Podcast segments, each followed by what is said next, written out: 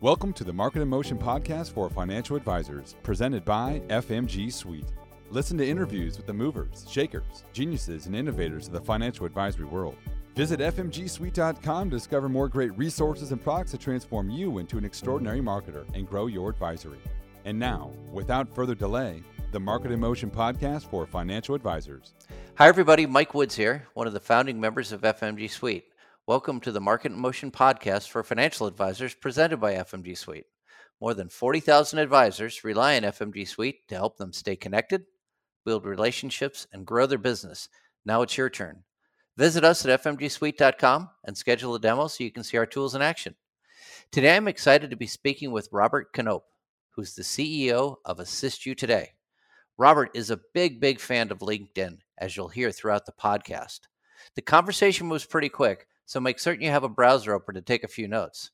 At the end of the podcast, I asked Robert for three action items to do today just for social media. And the one answer really, really hit home. Your LinkedIn profile is not a resume, it's a brand statement. Don't list your accomplishments, summarize your brand and what makes you the type of advisor people want to work with. Powerful, powerful stuff. Market in Motion podcast. Spread the word. Hi, Robert. Hey, how are you? Good, good. Robert, let's set the stage for everybody. You're the founder and CEO of Assist You Today. Give everybody a two minute pitch on your background and how Assist You Today helps professionals with their marketing efforts. Well, thanks, Mike, and thanks for having me on the podcast. Uh, at Assist You Today, we help companies avoid becoming the next Sears by modernizing what they do from a sales and marketing perspective.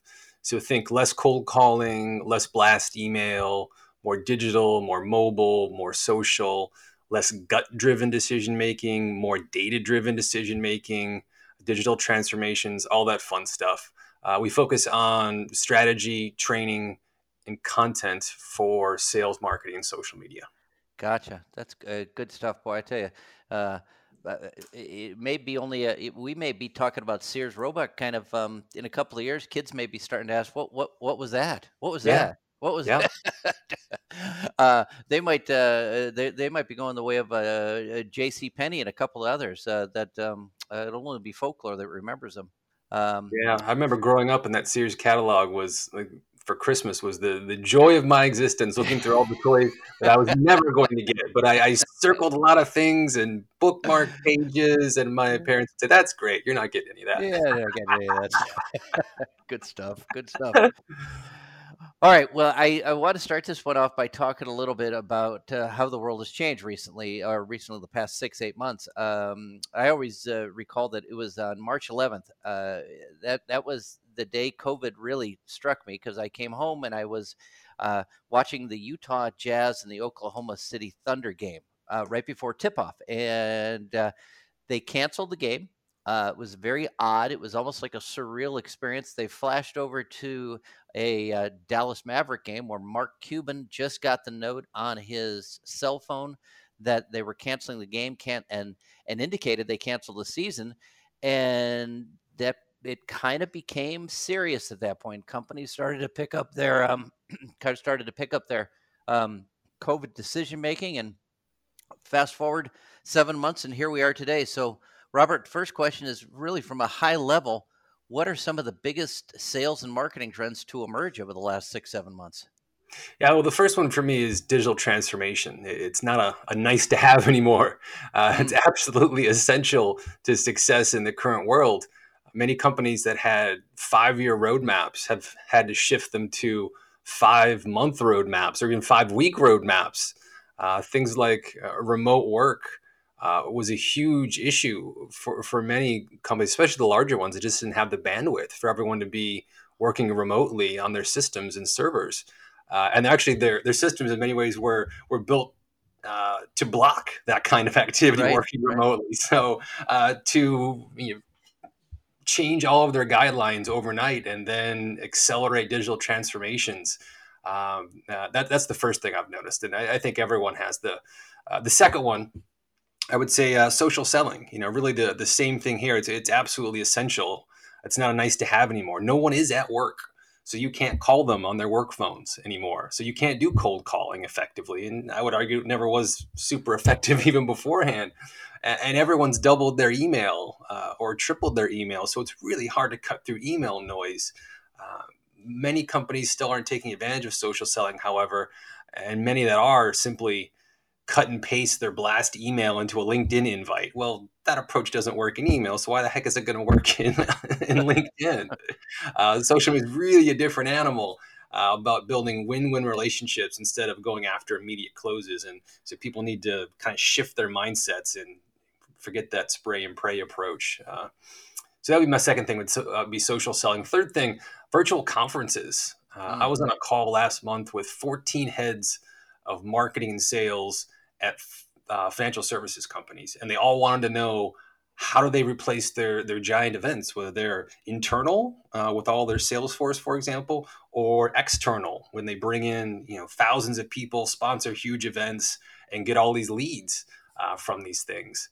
Uh, so they're asking, you know, how do you how do you do that? What what can we do virtually to you know supplant that?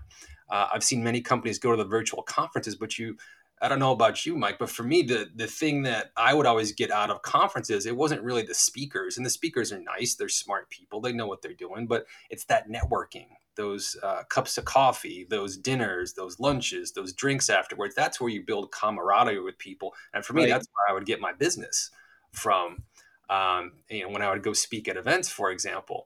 And so, how do you supplant that? You you got to get people talking more in smaller groups, you know, for example, as opposed to the large events. So things like mastermind sessions, like the one I attended, you know, last month, where it was uh, a company brought me in to talk to these 14 heads, and they're basically just picking my brain for an hour, and I was answering all their questions. Things like that. That's much more valuable than the 2,000 person conference. So uh, that's what I recommend from a virtual conferencing perspective. Gotcha. Virtual lunches, virtual happy hours. You, you got to have that one to one FaceTime. Right, right. Yeah, it's good stuff. You know, I, I think, you know, when, uh, when you talk about the digital transfer, that you've seen that happen quickly. Um, a, constant, a, a recurring theme uh, on this podcast and with financial advisors in general is, is COVID really gave them the um, kind of the get out of jail free card that they could make this digital transformation they could they could take their forms and put them online they could take their uh, account information put them online and they, they really had amnesty to do it. It, it, it it if they were behind in technology this gave them the perfect cover to to kind of up their game yeah absolutely yeah, so it's uh, it's it's it's what we're seeing, and really, in the um, you know, the social selling that you touched on, um, it for the first few months out of COVID, it was using Zoom calls and what have you to to keep in touch with clients. But now it's become I not only have to keep in touch with clients, I've got to start to prospect using yeah. a, a, a, different uh, methodology. Have Have you seen many trends emerge with that? How people are prospecting using uh, the the more of the Zoom prospecting approach? Well, for me, uh, it's all about social media. I mean, my company gets 100% of its leads from LinkedIn and events, and it's been that way since we launched four and a half years ago. Gotcha. Uh, we've never made a single cold call or sent a single blast email. We don't need to. I mean, personally, I get 83% uh, is an acceptance rate on my invitations to connect. So if you compare that to the 3% or lower average response rate for cold calling and blast emailing in financial services, you know which one's a better use of your time? Sure sure. so, and if i'm an fa and my target audience is say svps at uh, tech companies in the bay area for example i can run a search on linkedin in five seconds for that and it's going to be so much more up to date than any list i could buy and I, I it'll tell me who knows those people who, that that i already know and so i can you know get a warm introduction for example, or it'll tell me where they went to school. Maybe we both went to uh, University of Michigan, or maybe we both sure. used to work at Bank of America. I mean, there's so many opportunities um, from a prospecting perspective that uh, it provides. So for me, you know, LinkedIn is just a, a great tool uh, right. to help out from a prospecting perspective. Gotcha. But the, but the thing is, you got to do it right. You know, as I, as I touched on earlier, uh, you got to do some research about people and you know forget that spray and pray approach. You look at their profile, find commonalities. Uh, as I mentioned, but the, the best one is really that warm introduction. You know, if you can find someone that can introduce you, if I know uh, you, Mike, but I don't know Jane, and say, hey, Mike, would you mind introducing me to Jane? Just like in the offline world, the same thing works in the online world. You know, make that uh, extra step to get that warm intro, and you're going to get your foot in the door a heck of a lot faster.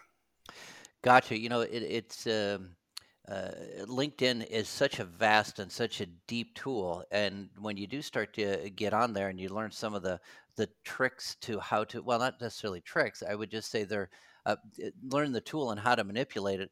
But I think for many advisors, that's that's a little bit of a block because you know they've they've got their they've got their Facebook, their Facebook business page that they're promoting. They're they're looking to use Twitter, and then they're looking to use LinkedIn. You're you're focused. You're you're pushing people more on the LinkedIn front. How do people? How do how would somebody go about brushing up their skills on LinkedIn? What is a what's a good approach? Well, when you think about uh, LinkedIn, um, do those strategies and tactics that you've uh, been doing for for years offline that have made you so successful as far as building relationships, adding value, developing a rapport, and just bring those online. So it's not reinventing the wheel; it's just sure. moving the racetrack. Uh, so, uh-huh. um, I, I, what I see, and I'm sure you do as well, is you know half of the uh, invitations to connect that I get are just sales pitches. It's like, hey, we do this. Are you interested? It's like, well that's the first time I'm meeting this person. You would never do that if you met someone offline. If you were at a conference or a networking event, you would never walk up and say, "Hey, Mike, I do this. Are you interested?" you would walk away. but that's yeah. a large majority of people on uh, LinkedIn. That's their their first foray when they they try to meet someone, or they'll send you a generic invite. You're like, "Well." Should I accept? Should I not accept? What's the value? There's there's no reason right. for me to accept this. I don't know who the heck you are, and then I accept, and then I immediately get a sales pitch after that. Especially right. for financial advisors, I would say ninety percent of the FAs that reach out to me on LinkedIn do this. Uh, they'll send me a generic invite. Uh, I begrudgingly accept because I know the sales pitch is coming, but I work with tons of financial advisors, so who knows? It could be a potential client. Um, and immediately I get the sales pitch that they want to talk to me about my finances and my investments and all this stuff. Um, so I, I, preempt it now. So I accept and I say, Hey, I accepted your invite, Mike. Just so you know, I already have an FA. I'm very happy with them. But if you ever want to talk about, you know, X or Y or Z, you know, let me know. And I rarely, if ever, get a response. it's just dead air cricket. Yeah, it, yeah. You know, I have noticed, uh, and I'm sure people listening to the podcast have noticed a pickup in that uh, within the last two three months, where I will get just what you said, kind of a, a solicitation for business. I'll get it from people who are looking to, you know, take care of my accounting, or for people who are looking to do very, you know, the staffing and uh, various aspects of business. But um, you're right. I would, uh, you would never do that in an in-person meeting. Um, we we've had, uh, you know, we've had. Um, uh, some guests on the podcast talk about uh, um, pr- you have to provide something or provide something of value uh, before you would really g- go down that line. Is is that a tactic, or is it more uh, more to kind of establish that rapport through a different connection? Hundred percent. I think that's uh, that's how you establish that rapport is adding value. Uh, the mm. more value you add, uh, say with timely, relevant, and helpful content, the more that person is going to want to hear from you and, and, might proactively reach out to you. I've had people just based on the content that I've posted on LinkedIn reach out and say they want to work with me. I didn't know this person before and I'll say, okay, I'll put a proposal together for you. And a few times people have said, you don't need to. I've read all your content. You obviously know your stuff. Just tell me how much it costs to do what you do. Boy, boy, that's, that, that's really is the home run answer right there. Um, and and that comes from, um, you, you put something on LinkedIn. Are you drive? Are you looking then to drive people back to your website where they uh, where they consume more information, or uh, kind of give you a play by play on how that how that would evolve? Yeah, Mike, I'm really glad you mentioned that. I think so many companies focus all their efforts on bringing people back to their website. Uh, but no one wants to go to their website. They're, they're on LinkedIn. So heck, keep them on LinkedIn. Uh, mm-hmm. Think of your uh, LinkedIn profile or your Facebook profile, whatever that may be, Twitter, Instagram. That's that's your website. That's eh, people are already there. So set up an outpost on those channels, whichever ones you use. Uh, you know, as I mentioned, you know, I recommend LinkedIn. It's the most professional and most used for business. When you start reaching out to people on Instagram and Facebook, it feels kind of weird uh, to some folks.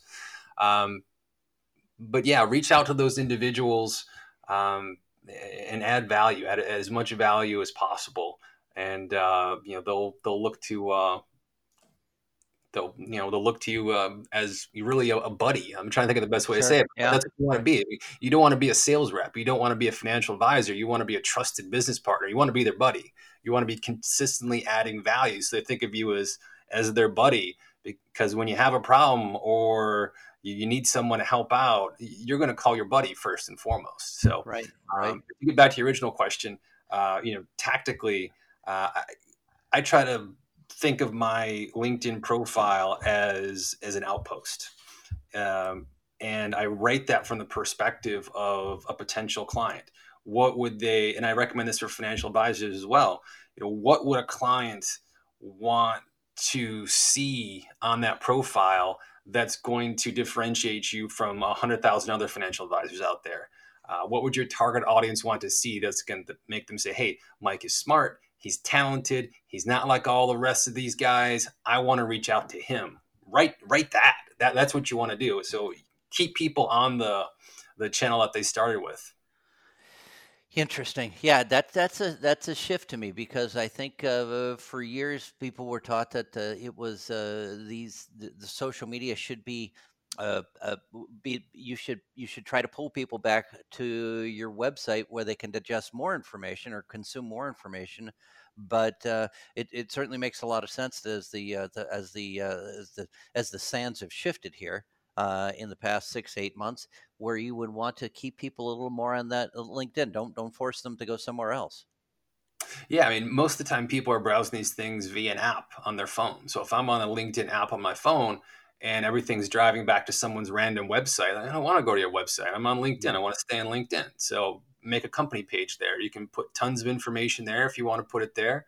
Um, but if someone's really interested in you and what you do, they're going to go to your website. so right, right. You, you, don't have to force that. To, you don't have to create that gate uh, to get people to to do that. Gotcha. Gotcha. Now, from a you know, a, a, I, I'm a Series 24, so I always kind of put it through a compliance lens. Sure, uh, sure. Doesn't doesn't sound like there would be any drawback to that. I'm still going to go through the same process with uh, my compliance department. I'm going to submit my LinkedIn profile to have it approved and have them uh, review it before I start to post anything. Is that what you work with uh, professionals to do?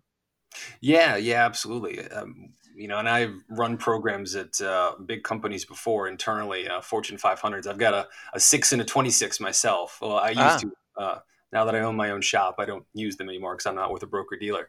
Uh, but yeah, I mean, you can do all of this stuff compliantly. You know, nothing that I've said thus far um, is outside the bounds of any FINRA and SEC guidelines. Gotcha. That's good stuff to know. Yeah, yeah you know, uh, you know, Robert. Once once you do the Series Six, once you do the once you go through that process, you're you're always in the club. You don't have to keep the light. I always I always tell people the loneliest four hours of my life was study was taking that Series Twenty Four exam. Holy cow, man! Uh, well, what's funny is that I, I, studied too much. I remember for the six. I just, ah. Everyone kept telling me you're going to fail it. You're going to fail it. Everybody fails it the first time. I got freaked out, so I overstudied for the thing and I aced it. And so for the the 26, I think I spent like a week studying for that. Like, I'm not going to waste my time on this. oh, yeah, those are. oh boy, everybody, everybody listening has been through that. So, um, all right, uh, I want to, I want to um, switch back just a little bit and talk sure. about uh, more of. Um, kind of some of the mistakes you see that small business owners make when they when they come into the world of social media. Um, you know, one uh, uh, one thing I've read is that uh, people try to become a master of all social medias at one time versus just picking one channel and trying to become really proficient at that and then branch off to the others. W- what do you see as some of the biggest mistakes small business owners make as they navigate the world of social media? Well, I think you, you nailed one of the biggest ones is trying to be on every single channel. Uh, you just have to know your target audience and know where they spend their time. Uh, you know, if I'm selling tacos to millennials, I'm going to be on Snapchat and Instagram. That's why Taco Bell spends all their time on those channels. Right. Uh, they don't really do much on LinkedIn because it's not it's not their target audience, and that's not the kind of conversations that people have on LinkedIn. Um, so you definitely have to pick the channels that your target audience uh, hangs out on, and not try to be all things to all people. So that's definitely one. Uh, thinking that just having a presence is all you need and leads will suddenly rain from the sky. I see people fall into that trap a lot. It's like, well, I created a LinkedIn profile or I created a Facebook page and didn't do anything. It's like, well, okay, did you distribute content?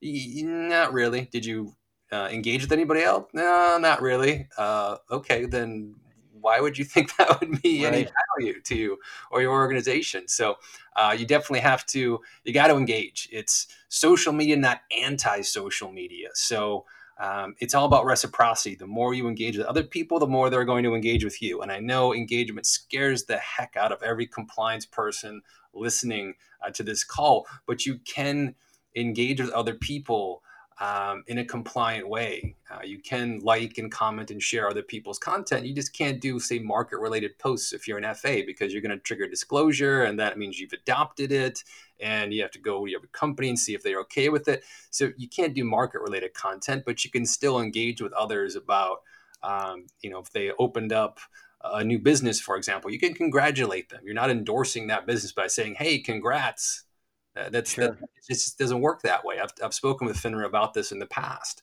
Um, so the lack of engagement, I think, is a, a big red flag that I see. You got to engage with others. Uh, a lot of people ignore private messages as well, or their compliance teams won't let them use private messaging. You know, as long as you've got a service that's connected uh, to your digital archives, so you're capturing and archiving all that activity, you can use private messaging just like you use private messaging from your your corporate feed uh, or your corporate email. It's the same thing as long as it's captured and archived. FINRA doesn't care. The SEC doesn't care. Um, so make sure that you're doing that. But if you're doing that, private messaging is the secret sauce uh, of LinkedIn, for example. You're not going to close a lot of deals in the public forum by distributing content about your company. It's just not going to happen. Um, you know, create content that solves pain points and if you know your target audience well you know those pain points already. You know the, the problems that small business owners have. You know the problems that tech companies have. You know the financial issues that a lot of people have with financial literacy. That's your content. You post that content and then you follow up when they when someone engages with it you follow up with a private message saying hey thanks so much for your like uh, on my post about x and y. Uh, you know say it's an invitation to connect. If you're not connected with them already then you follow up say hey thanks um, for the like on my post talking about X. Uh, I'd love to connect and share some ideas back and forth. Now you're not pitching, right? I mean, that's that's what a lot of folks do is they pitch too early. You know, half of the personalized invites I get on LinkedIn are sales pitches, just straight sales pitches, cut and pasted from a blast email. It's a terrible approach, right? Like we talked about before, you would never do that offline. So don't do it online. Uh, again, mention those commonalities, either specific people or things on their profile. If you don't have a, a connection in common, for example, maybe you went to the same college, you live in the same area, used to uh, both volunteer at Olive Crest, you know, whatever that may be, mention those things instead. But pitching too early is um, another big one. Gotcha. Gotcha. You know, and I think uh, what you touched on there from a regulatory perspective is important. I think that uh, uh, anybody who's listening, uh, the, they, they would want to uh, talk to their compliance department about how they're using the tool and what they're trying to do, and if uh, and talk to them about doing private messages in LinkedIn and making certain that the, the compliance department is comfortable with that. And if they're not, then kind of make sure make sure it's make sure it, it works for everyone um, because robert really as you touched on there from a from a regulatory perspective it's all about the process the archives all all that all that uh, really the um, uh, what, what I call it, it's it's basic baseball stuff, and uh, um, uh, every compliance officer that I work with always is very open to have those kind of discussions because really the the financial advisors keep compliance on the cutting edge. They kind of keep pushing them to adopt these new tools. Yeah, absolutely. And you know, best advice I would give you is you know get compliance involved early and often with, with what you want to do on social. Compliance doesn't like surprises. If you're out there doing something you, you shouldn't be doing, um, you know, if you're using social media for business purposes, you haven't got to improve by compliance, you got to go talk to them today. Don't wait because you are going to get your hand slapped. You might get fired. You might get fined. The company might get fined. Um, compliance, you know, most compliance folks I've worked with are very level headed people. They have a lot more knowledge about this than I think uh, people give them credit for. And they want to see the business succeed as much as you do So, you know, keep them in the loop, let them know what's going on, get them involved early so they can help shape the program. Uh, if you're, say, a, a, head of sales or marketing, uh, because you know typically they have really good ideas, and they'll be able to help you uh, create a program that's compliant so you don't introduce risk to the organization number one and if they're involved from the beginning they're going to be emotionally invested in wanting to see it succeed right, uh, right. so good point yeah as, as opposed to wanting to stop the bad things that are going on. It's a different mindset when you get them involved really early. So get them involved early and often. They'll, they'll be your best friends. Gotcha. Good. I, I think that's uh, sound advice all right here's my uh, here's my next one for you um, social media for me uh, is, is, for pleasure is one thing. You know, I have about 200 Facebook friends, and uh, we post pictures of family events, stuff like that. Uh, over the weekend, I had a great discussion with a with about a half a dozen dozen friends of mine about who made the biggest error in the when the uh, when the Dodger Dodgers lost that game uh, to the Rays. Uh, and we had a great time going back and forth about whether whether it was an error by the uh, the center fielder, the catcher, I thought it was the error by the second baseman, who was the cutoff player. Uh, fun stuff. It's but it's that it's social media uh, for that for me was fun. How do you get small business professionals to switch gears to to to to to realize when it's okay? It's no longer kind of for pleasure. It's now for business. How how do they make that uh, transition in their minds? Oh, you're, you're making me cry early on a, a Monday morning, bringing up that, uh, that defeat after last night's W. They should have uh, be out of the World Series. They should have won they, it. They should be, but uh, all the uh, better for the all the better for the fans. Get Game Six. There you go. There you go. But uh, I mean, as far as switching gears are, are concerned, and thinking about uh, LinkedIn as something other than a, a, tool for getting a new job, I think is a challenge. And thinking about Twitter as something besides just uh, news and information is a challenge. And so, getting people in that mindset, uh, we touched on a little bit earlier. It's really just using it as another tool in your communication toolbox. So it's about medium of choice for the target audience. You know, they might prefer the phone or they might prefer email or they might prefer to talk via linkedin whatever they want to do that's the medium that you can reach them but the potential for social media to do it is much uh, greater because you don't have all that noise that you have with phone and email. So um, you're thinking about it as a tool for lead generation and a tool for prospecting and mm-hmm. a tool for retention is huge. You know, those touch points, you know, staying top of mind with people is an enormous uh, competitive advantage. Um, so just do what you do offline, but just bring that online. You know, as we mentioned, it's not reinventing the wheel. Uh, just do those same things that you would do offline as far as reaching out every once in a while uh, via phone or via email but you know, do that on linkedin you know do that on facebook do that on sure. twitter uh, so that uh, you're, you're continually staying top of mind so when they do have an op- or an opportunity does arise i should say you're the first person that they think about because you've you've added value with your content you've stayed top of mind you said you know happy work anniversary or uh, happy birthday on Facebook and you you know you know like their photo on Instagram, whatever that may be, um, you know, staying top of mind with them from a retention perspective is, huge. And social media is a, a, great way to do that. I mean, I'm sure you've heard the stat. It's five times easier to retain a current client than to go out and get a new client. We spent so much time on acquisition and so little time on retention and deepening. Um, that retention and deepening, if we just focused on that 24 7 and did a really good job at making our current clients happy, they're going to become huge referral sources for you and they're going to get you new clients. Um, so I always right. that maybe we spend a little too much time on, on acquisition and definitely not as much as we should on retention.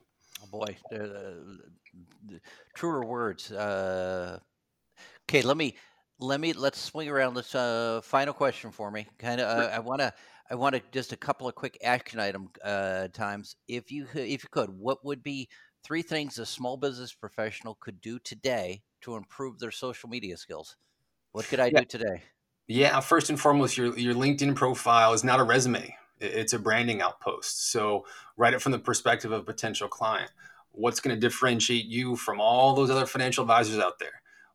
As I mentioned before, what's going to make them say, "Hey, Mike is smart and he's talented. He's not like all the other financial advisors. He really cares about me. He really cares about his clients. not saying that FAs don't care about their clients, but make sure you get the idea across that you care about more than their money.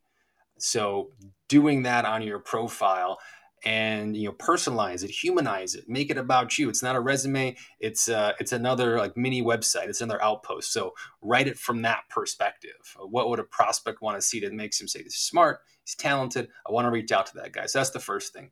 Second thing is post value added content uh, that solves your prospects pain points. You know you, everyone knows their target audience, at least they should. They know the common problems that they face. That's the kind of content you post. Solve their problems for them. The more you give away, the more they're going to want to work with you. Um, as we talked about a little earlier, don't forget engagement, um, especially those private messages. Those are the secret sauce uh, to, to, LinkedIn, especially. Um, but the more you engage with others, the more they're going to engage with you. Uh, social media is all about reciprocity. So, more engagement leads to more awareness, which leads to more consideration, which leads to more business opportunities. So, don't forget the engagement. And then finally, um, we mentioned those private messages and how they're the secret sauce of LinkedIn. So, um, that's one of those one on one conversations, or to have those one on one conversations uh, that are going to lead to meetings. Gotcha. Yeah, I think the, uh, you know, uh, your profile is a branding and not a resume. I think uh, I think that would be a uh, that's a hard thing for financial advisors right now to open up their LinkedIn profile and say, "What did I do? Do I did is it my resume? Is it what I can do, or is it about me as the, what what that humanizing part is that that branding part?" I think that's awesome. I think what you're saying there too is uh, uh, with help them solve problems. Um, if you notice all of your uh, clients are have a have a similar background posting content, but I, I think one thing you touched on there that I want you to kind of go into just a little bit deeper is uh, giving away stuff. Giving away stuff will bring more people than not giving away stuff. I, I think people sometimes are hesitant to give away too much because they think, oh gosh, you know, then there's nothing when they come to me. But actually, it sounds like the opposite is true. There you go. Well, and that's the interesting thing is, I mean, people don't buy companies; they buy people uh, in financial services because they're going to be talking to an FA and they're going to buy that FA. They're not going to buy the the company, and so you have to be the voice of the brand. You have to be the individual that has really built a strong uh, digital presence, a strong online brand, and uh, your profile is a large majority of that. Right. Right. That's the uh, uh, this, that's the secret sauce. Perfect, Robert. Well, Robert, thanks so much for taking time out today. The, I, I, I certainly have learned quite a bit, uh, especially about how to be uh, use LinkedIn more effectively. And uh, uh, boy, like I said, I'm going to have to go and take a hard look at my profile. well, thanks, Mike. Thanks for having me. I appreciate it. This is a lot of fun. Thanks everybody for listening. See you next time on the Market Motion podcast for financial advisors. Thank you for listening to the Market in Motion podcast for financial advisors. If you found this episode informative, please share with your peers and colleagues. Visit fmgsuite.com to discover more great resources and products to transform you into an extraordinary marketer and grow your advisory. Subscribe and get updates delivered right to your inbox.